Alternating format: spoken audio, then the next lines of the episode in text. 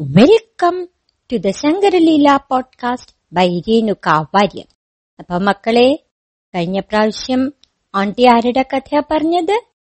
ആ അതൊക്കെ ഓർമ്മയുണ്ട് അല്ലേ? പരീക്ഷിത് മഹാരാജാവിന്റെ കഥ. പരീക്ഷിത് മഹാരാജാവിന് എന്താ പറ്റിയത്?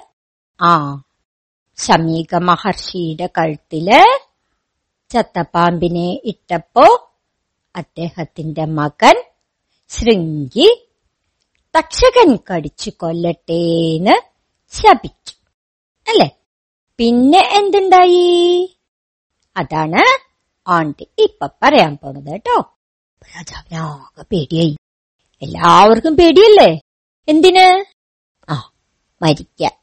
രാജാവ് വിചാരിച്ചു എല്ലാവരോടും കൂടി കൂടി ആലോചിക്കാം. എന്നിട്ട് എന്തെങ്കിലും മാർഗം ഈ മരണത്തിൽ നിന്ന് രക്ഷപ്പെടാനുണ്ടോ എന്ന് നോക്കട്ടെ. എന്ന് വിചാരിച്ച് അവിടുത്തെ പണ്ഡിതന്മാരെയും ഒക്കെ വിളിച്ചു കൂട്ടി. എന്നിട്ട് രാജാവ് പറഞ്ഞു ദേ എനിക്കൊരു അബദ്ധം പറ്റിയിരുന്നു ഇന്നലെ കാട്ടിൽ വെച്ചിട്ട്.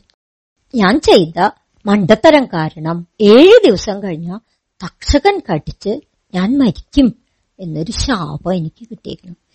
ഇനി നിന്ന് രക്ഷപ്പെടാൻ എന്തെങ്കിലും മാർഗം നിങ്ങൾക്ക് പറയാൻ പറ്റുമോ അപ്പോ പണ്ഡിതന്മാര് എല്ലാവരും കൂടി ആലോചിച്ചു. സൈനികരും മന്ത്രിമാരും ഒക്കെ ഒരുമിച്ച് ആലോചിച്ചു ഒരു മാർഗം അവർ പറഞ്ഞു. ഒരേ ഒരു മാർഗേ ഉള്ളൂ ഇനി.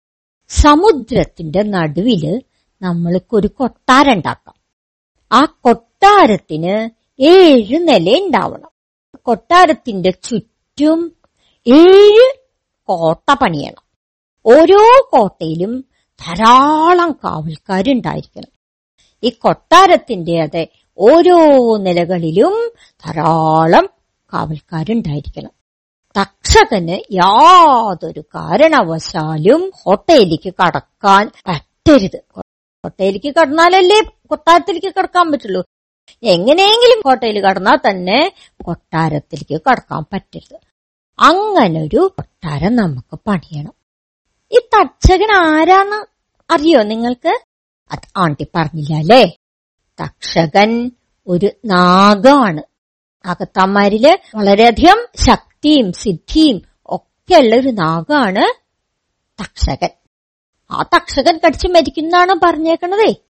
അതിന് രക്ഷപ്പെടാനായിട്ടാണ് ഒരു കോട്ട കെട്ടാം എന്ന് മന്ത്രിമാരൊക്കെ പറഞ്ഞത്. അപ്പൊ എല്ലാവരും ആ അത് ശരിയാ അത് ശരിയാ നല്ലതാ വേഗം പെട്ടെന്ന് പെട്ടെന്ന് പെട്ടെന്ന് പണിക്കാരെയൊക്കെ വിളിച്ച് അവർ വളരെ പെട്ടെന്ന് പെട്ടെന്ന് പെട്ടെന്ന് ഒരു വലിയ കോട്ടയും അതിന്റെ നടുക്ക് കൊട്ടാരവും ഒക്കെ കെട്ടി. എന്നിട്ട് എന്താ ചെയ്തേന്നാ? രാജാവ് ആ കൊട്ടാരത്തിൽ പോയിരുന്നു. എന്നിട്ടോ? അവിടേക്ക് മഹർഷിമാരെയൊക്കെ വരുത്തി. വരുത്തിയിട്ട് പറഞ്ഞു ഇനി എനിക്ക് ഏഴു ദിവസേ ഉള്ളൂ. ആ ദിവസങ്ങളിൽ എനിക്ക് ഭഗവാന്റെ കഥകളൊക്കെ പറഞ്ഞ് എന്റെ മനസ്സ് സ്വസ്ഥായിരിക്കണം എന്നെ ഈ മരണത്തിന്റെ പേടിന്ന് രക്ഷിക്കാൻ ഇനി അതേ പറ്റുള്ളൂ. എന്ന് രാജാവ് പറഞ്ഞപ്പോ ശുക മഹർഷി എന്ന് പറഞ്ഞിട്ടൊരു മഹർഷി ഉണ്ടായിരുന്നു. വേദവ്യാസന്റെ മകനാണ് ശുക മഹർഷി ആ മഹർഷി ഈ ഭൂമിയുടെ ഉൽപ്പത്തി മുതൽ ഉള്ള കഥകൾ ഏഴ് ദിവസം കൊണ്ട് രാജാവിന് ഇങ്ങനെ പറഞ്ഞു പ്രധാനമായിട്ടും ഈ ഭാഗവതത്തിൽ പറഞ്ഞത് മഹാവിഷ്ണുവിന്റെ അവതാരങ്ങളുടെ കഥയാണ്. എത്ര അവതാരങ്ങൾ മഹാവിഷ്ണുവിനുണ്ടെന്നാ ഓണ്ടി ഒരിക്കൽ പറഞ്ഞത്? ആർക്കെങ്കിലും ഓർമ്മയുണ്ടോ? ആ നിങ്ങൾക്ക് പലർക്കും ഓർമ്മയുണ്ടല്ലോ. എത്രയുണ്ട്? ആ തന്നെ ഇരുപത്തിരണ്ട് അവതാരങ്ങൾ മഹാവിഷ്ണുവിലുണ്ട്. അതിന് പ്രധാനമായ എത്ര അവതാരങ്ങളുണ്ട്? ആ അതും അറിയാല്ലേ? പത്ത് അവതാരങ്ങൾ. അതിൽ ഒമ്പത് അവതാരങ്ങൾ ഇപ്പൊ വന്നു കഴിഞ്ഞു. ഇനി പത്താമത്തെ വരാനിരിക്കണേ ഉള്ളൂ. അതേതാന്നറിയോ? ആ ഘട്കി ആ അവതാരം ആയിട്ടില്ല. വരണേ ഉള്ളൂ. ഈ പത്ത് അവതാരങ്ങളാണ് പ്രധാനമായിട്ടും ശുഖമഹർഷി പറഞ്ഞത്. അതിൽ ഏറ്റവും കൂടുതൽ വിസ്തരിച്ച് പറഞ്ഞത് പരീക്ഷിത് മഹാരാജാവിന്റെ അച്ഛന്റെ അമ്മാവന്റെ കഥയാ. ആരാ പരീക്ഷിത് മഹാരാജാവിന്റെ അച്ഛൻ എന്നാ പറഞ്ഞത്? ആ ഓർമ്മയിട്ടല്ലേ അഭിമന്യു. ആ അഭിമന്യുന്റെ അമ്മാവനാരാ ആ അത് നിങ്ങൾക്ക് ഓർമ്മയില്ല അല്ലേ? സാരില്ല അത് പറയാട്ടാ സാക്ഷാൽ ശ്രീകൃഷ്ണൻ. ഓരോ കഥ പറയുമ്പോഴും രാജാവിന് ഓരോരോ സംശയങ്ങൾ വരും. ആ സംശയങ്ങളൊക്കെ തീർത്ത് അങ്ങനെ ഏഴു ദിവസമായി ഏഴാമത്തെ ദിവസം എന്താ ഉണ്ടാവുക ആ അതന്നെ. തക്ഷകൻ കടിച്ച് രാജാവ് മരിക്കും. എന്നല്ലേ ശാപം? തക്ഷകനോ? തക്ഷകൻ കടിച്ചു മരിക്കുന്ന ശപിച്ചു കഴിഞ്ഞാ പിന്നെ തക്ഷകന് കടിക്കാൻ പോവാണ്ട് പറ്റുമോ ഇല്ലല്ലോ? ശാപം ശരിയാക്കുക എന്നുള്ളത് തക്ഷകന്റെയും കൂടിയും ജോലിയല്ലേ? അല്ലെങ്കിൽ ശാപത്തിന് വലിയ ഉണ്ടാവില്ലേ? അത് ഒരിക്കലും ചെയ്യാൻ പാടില്ല. അതുകൊണ്ട് തക്ഷകൻ ഈ പരീക്ഷത്തിനെ കടിക്കാൻ വേണ്ടി ഇങ്ങനെ പോവുമായിരുന്നേ ഈ തക്ഷകന് ഈ പാണ്ഡവരുടെ വംശത്തിനോട് ഒരു ചെറിയ ദേഷ്യം കൂടിയുണ്ട് കേട്ടോ. അതെന്താന്നറിയോ? പാണ്ഡവന്മാര് ഇന്ദ്രപ്രസ്ഥ ഉണ്ടാക്കാൻ വേണ്ടിയിട്ട് ഒരു വനം കത്തിച്ചു. ഏതാ വനം? അറിയോ? ഇല്ല അല്ലേ ഖാണ്ഡവ വനം എന്ന് പറഞ്ഞിട്ട് ഒരു വനം കത്തിച്ചു. അതിൽ കത്തിപ്പോയതിൽ ഈ തക്ഷകന്റെ ഒരു കൂട്ടുകാരനും ഉണ്ടായിരുന്നു. രക്ഷപ്പെടാൻ പറ്റിയില്ല. അപ്പോ തക്ഷകന് ഈ പാണ്ഡവരോട് ചെറിയ വിഷമമുണ്ട്. ഈ തക്ഷകൻ കടിച്ചു കൊല്ലും എന്നാണ് ശാപം എന്ന് പറഞ്ഞപ്പോ തക്ഷകന് ചെറിയൊരു സന്തോഷവും കൂടി ഉണ്ടായിരുന്നല്ലോ. ഓ അപ്പൊ എനിക്ക് പ്രതികാരം ചെയ്യാനുള്ള ഒരു അവസരമായി അല്ലേ എന്നുള്ള വിചാരം ഉണ്ടായിരുന്നു. അങ്ങനെ തക്ഷകൻ ഈ പരീക്ഷത്തിനെ കടിക്കാൻ പോവാണ്. പോകുന്ന സമയത്തുണ്ട്. വഴിയിൽ വേറൊരാൾ വരുന്നു. കണ്ടപ്പോ നല്ല ബഹുമാനം തോന്നി. തക്ഷകൻ ചോദിച്ചു അങ്ങ് ആരാണ്? അപ്പൊ പറഞ്ഞു എന്റെ പേര് കശ്യപൻ. നേരത്തെ പറഞ്ഞിട്ടുള്ള കശ്യപ പ്രജാപതി അല്ല കേട്ടോ ഇത് വേറെ കശ്യപനാണേ. അങ്ങ് എങ്ങട്ടാ പോണേ? ഞാനോ?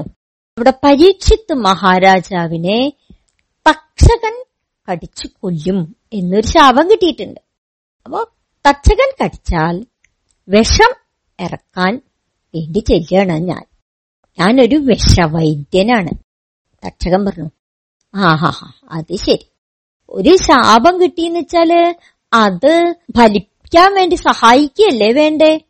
അല്ലാണ്ട് ശാപം ഇല്ലാണ്ടാക്കാൻ നോക്കുക വേണ്ടേ? അപ്പോ കശ്യപൻ പറഞ്ഞു ഈ വിഷത്തിന്ന് രാജാവിനെ ഞാൻ രക്ഷിച്ചാ എനിക്ക് ഒരുപാട് ധനം കിട്ടും. അങ്ങനെ എന്റെ കഷ്ടപ്പാടുകളൊക്കെ തീർക്കാം. അതറിയോ? എന്റെ കയ്യിലെ ഈ സർപ്പവശത്തിന് എതിരായിട്ട് വളരെ വളരെ ശക്തിയുള്ള ഔഷധങ്ങളുണ്ട്. അപ്പോ തക്ഷകൻ പറഞ്ഞു അത് ശരി. അതൊക്കെ ഇരിക്കട്ടെ. ഞാൻ ആരാന്നറിയോ അങ്ങേക്ക്? ഇല്ല. ആ എന്നാലേ ഞാനാണ് തക്ഷകൻ ഈ ശാപം ഫലിപ്പിക്കുക എന്നുള്ളതാണ് എന്റെ ജോലി. ഞാൻ കടിക്കും എന്നാണല്ലോ ശാപം. അപ്പൊ അങ്ങ് ഈ വിഷത്തിനെതിരായിട്ടുള്ള മരുന്ന് പ്രയോഗിച്ച എന്റെ നിയോഗം ശരിയാവില്ല. അദ്ദേഹം മരിക്കണം എന്നുള്ളത് അദ്ദേഹത്തിന്റെ നിയോഗമാണ് അതുകൊണ്ട് അങ്ങ് പോവാൻ പാടില്ല. കശ്യപൻ പറഞ്ഞു അതെങ്ങനെ ശരിയാവുക? എന്റെ ജോലി വിഷർക്കുക എന്നുള്ളതാണ്. അത് എനിക്ക് നിർവഹിക്കണ്ടേ? അപ്പോ തക്ഷകൻ പറഞ്ഞു എന്നാ ഒരു കാര്യം ചെയ്യാം. നമ്മൾ തമ്മിൽ ഒരു ധാരണയിലെത്താം. എന്ത്? ഞങ്ങളുടെ വർഗം ഒരിക്കലും ഒരാളെയും പോയി കടിക്കില്ല. അതുപോലെ അങ്ങും ഒരു ശപഥം ചെയ്യണം. അങ്ങയുടെ വംശക്കാരും പോയി ചികിത്സിക്കാൻ പാടില്ല. കശ്യപൻ അത് സമ്മതിച്ചു. അങ്ങനെ പോയി കടിക്കില്ല എന്ന് പാമ്പും പോയി ചികിത്സിക്കില്ല എന്ന് വിഷവൈദ്യന്മാരും പരസ്പരം സത്യം ചെയ്തു. അതിപ്പോഴും അങ്ങനെ ആണ് എന്നാണ് പറയുന്നത്. പാമ്പ് ആരെങ്കിലും ഇങ്ങോട്ട് വന്ന് കടിച്ചതായിട്ട് നിങ്ങൾക്ക് അറിയോ ഇല്ല. അല്ലേ? പാമ്പിനെ മനുഷ്യര് അങ്ങോട്ട് ചെന്ന് ചവിട്ടിയെങ്കിലല്ലേ പാമ്പ് കടിക്കുള്ളൂ? അതുപോലെ ഈ പഴയകാല വിഷഹാരികളുണ്ട് വിഷഹാരികൾ എന്ന് പറഞ്ഞാൽ പാമ്പ് വിഷത്തിന് ചികിത്സിക്കുന്ന ആൾക്കാര്. അവരാരും ഈ കടിയേറ്റ ആളുകളെ അങ്ങോട്ട് ചെന്ന് ചികിത്സിക്കില്ല. പണ്ടത്തെ കാലത്താണേ കടിയേറ്റ ആളെ വിഷഹാരിയുടെ അടുത്തേക്ക് കൊണ്ടുവരണം. എന്തായാലും തക്ഷകൻ ഈ സമുദ്രത്തിന്റെ നടുക്കിലുള്ള കൊട്ടാരം ലക്ഷ്യാക്കി നടന്നു. കശ്യപ മഹർഷി തിരിച്ച് സ്വന്തം താമസ സ്ഥലത്തേക്ക് നടന്നു. സമുദ്രത്തിന്റെ അടുത്ത് ചെന്നപ്പോഴേ തക്ഷകനാകെ അമ്പരന്ന് പോയി. ഇനി എന്താ ചെയ്യ? എങ്ങനെ ഇപ്പൊ ഇതിന്റെ ഉള്ളിലേക്കൊന്ന് കടക്കുക. ഒരു വഴി കാണണ്ടേ? അപ്പൊ നോക്കിയപ്പോ അവിടെ ഉണ്ട് ഒരു മാമ്പഴ ഇരിക്കണം ഓ ഈ തക്ഷകനും ഒക്കെ ദിവ്യശക്തിയുള്ളതാണേ ഏത് രീതിയിൽ വേണമെങ്കിൽ വലുതാവ് ചെറുതാവ് ഒക്കെ ചെയ്യാനുള്ള ശക്തിയുണ്ട്. തക്ഷകൻ വളരെ ചെറിയ ഒരു പുഴു പോലെയായിട്ട് അതിന്റെ ഉള്ളിലേക്ക് അങ്ങോട്ട് കയറി. എന്നിട്ട് തക്ഷകന്റെ കുറച്ച് കൂട്ടുകാരും കൂടെ വന്നിട്ടുണ്ടായിരുന്നു. അവരും ബ്രാഹ്മണരുടെ വേഷത്തിലാണ് വന്നേക്കണത്. എന്നിട്ട് കൂടെ വന്നിട്ടില്ല. ബ്രാഹ്മണ വേഷധാരികളായ ഈ നാഗന്മാരെയും കൂട്ടി കൊട്ടാരത്തിന്റെ അടുത്ത് ചെന്നു. അവിടെ കാവൽക്കാർ തടഞ്ഞു. ഏയ് പോവാൻ പറ്റില്ല. പുറത്തുനിന്ന് ആരെയും അകത്തേക്ക് കയറ്റി വിടരുതെന്നാണ് നിയമം. അവിടെ രാജാവിന്റെ കൂടെ ഉള്ളവര് മാത്രമേ ഉണ്ടാവാൻ പാടുള്ളൂ. അപ്പോ ഈ ബ്രാഹ്മണന്മാരുടെ വേഷത്തിലുള്ള നാഗന്മാര് പറഞ്ഞു ഞങ്ങൾ ബ്രാഹ്മണരാണ്. അദ്ദേഹത്തിന് ഉപദേശങ്ങൾ കൊടുക്കാൻ വന്നതാണ്. ഒന്ന് കടത്തി വിടുവോ ഞങ്ങൾ പറഞ്ഞില്ലേ ആരെ അകത്തേക്ക് കടത്തി വിടരുതെന്നാണ് പറഞ്ഞേക്കണേന്ന്? എന്നാലും രാജാവിനോട് ഒന്ന് ചോദിക്കോ. അപ്പൊ ഒരാൾ പോയിട്ട് രാജാവിന്റെ അടുത്ത് ചോദിച്ചു. കുറച്ച് ബ്രാഹ്മണര് വന്നിട്ടുണ്ട്. അവർ പറയണത് അങ്ങേ കാണണമെന്നാണ്. ഓ രാജാവ് പറഞ്ഞു ശരി ബ്രാഹ്മണരല്ലേ അവരുടെ അനുഗ്രഹം എനിക്ക് നന്നായിരിക്കും. കടത്തിവിടാൻ പറഞ്ഞോളൂ. അങ്ങനെ ബ്രാഹ്മണര് അകത്തേക്ക് കടന്നു. രാജാവിന്റെ അടുത്ത് ഈ ബ്രാഹ്മണര് ചെന്നു. എന്നിട്ട് പറഞ്ഞു അങ്ങ് എന്തായാലും വ്രതത്തോടുകൂടി ഇരിക്കല്ലേ? രാജാവ് ഒന്നും കഴിച്ചിട്ടില്ലേ? അസ്തമിക്കാറായി. ഇല്ലേ? അങ്ങ് ഈ വ്രതം ഈ മാമ്പഴം കഴിച്ചിട്ട് വീട്ടിക്കോളൂ ഞങ്ങൾക്കത് സന്തോഷാവും. അപ്പൊ രാജാവും വിചാരിച്ചു ശരിയാ ഇത്രയും സമയായി. ഇനി എന്തായാലും തക്ഷകന് വരാനൊന്നും പറ്റില്ല. തക്ഷകനെ കണ്ട എല്ലാവരും അറിയില്ലേ? ഓടിച്ചു വിട്ടോളൂ. അതുകൊണ്ട് ഈ മാമ്പഴം കഴിച്ച് എന്റെ വ്രതം അവസാനിപ്പിക്കാം. എന്ന് വിചാരിച്ചിട്ട് ഈ മാമ്പഴം പതുക്കെ ഒന്ന് മുറിച്ചു. മുറിച്ചു നോക്കിയപ്പോണ്ട് മാമ്പഴത്തിന്റെ ഉള്ളിൽ ഒരു പുഴു.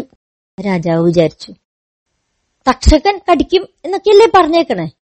ഈ പുഴുവിനെ കൊണ്ട് ഒന്ന് കടിപ്പിക്കാം. അങ്ങനെ ഒരു യോഗം ഉണ്ടെങ്കിൽ ഈ പുഴു കടിച്ചിട്ട് തീരട്ടെ. എന്ന് വിചാരിച്ചിട്ട് ഈ കത്തി കൊണ്ട് പതുക്കെ പുഴുവിനെ എടുത്തിട്ട് കൈ സ്വന്തം കയ്യുമ്മലേക്ക് അങ്ങോട്ട് വെച്ചു. അപ്പന്തായി ഈ പുഴു അങ്ങോട്ട് പെട്ടെന്ന് വലുതായി.